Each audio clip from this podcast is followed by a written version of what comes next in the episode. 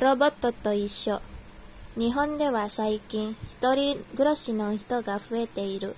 また、子供の数が少なくなって、一人で生活するお年寄りが多くなっている。一人の生活は寂しいし、それに大変だ。世話をしてくれる人がいないので、何でも全部自分でしなければならない。それで、いろいろなロボットが作られている。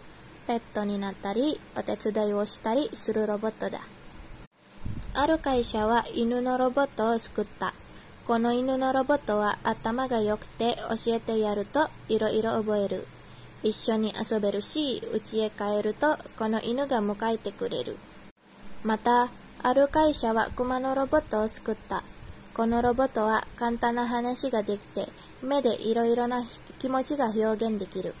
そして、いつも飼い主の健康のデータを体の中のコンピューターに入れておく。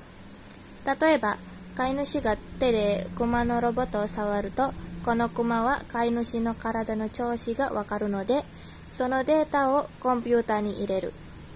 クマのロボットが病院にデータを送ってくるから、飼い主の体の調子がとても悪い時は、医者が見に来てくれる。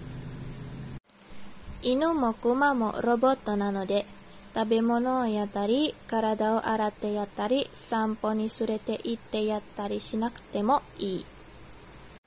ロボットと一緒に住むと、家族がいない人は寂しくないし、お年寄りや忙しい人は楽でいいかもしれない。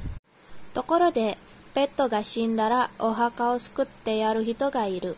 ロボットも壊れてしまったら飼い主はお墓を救ってやるだろうか。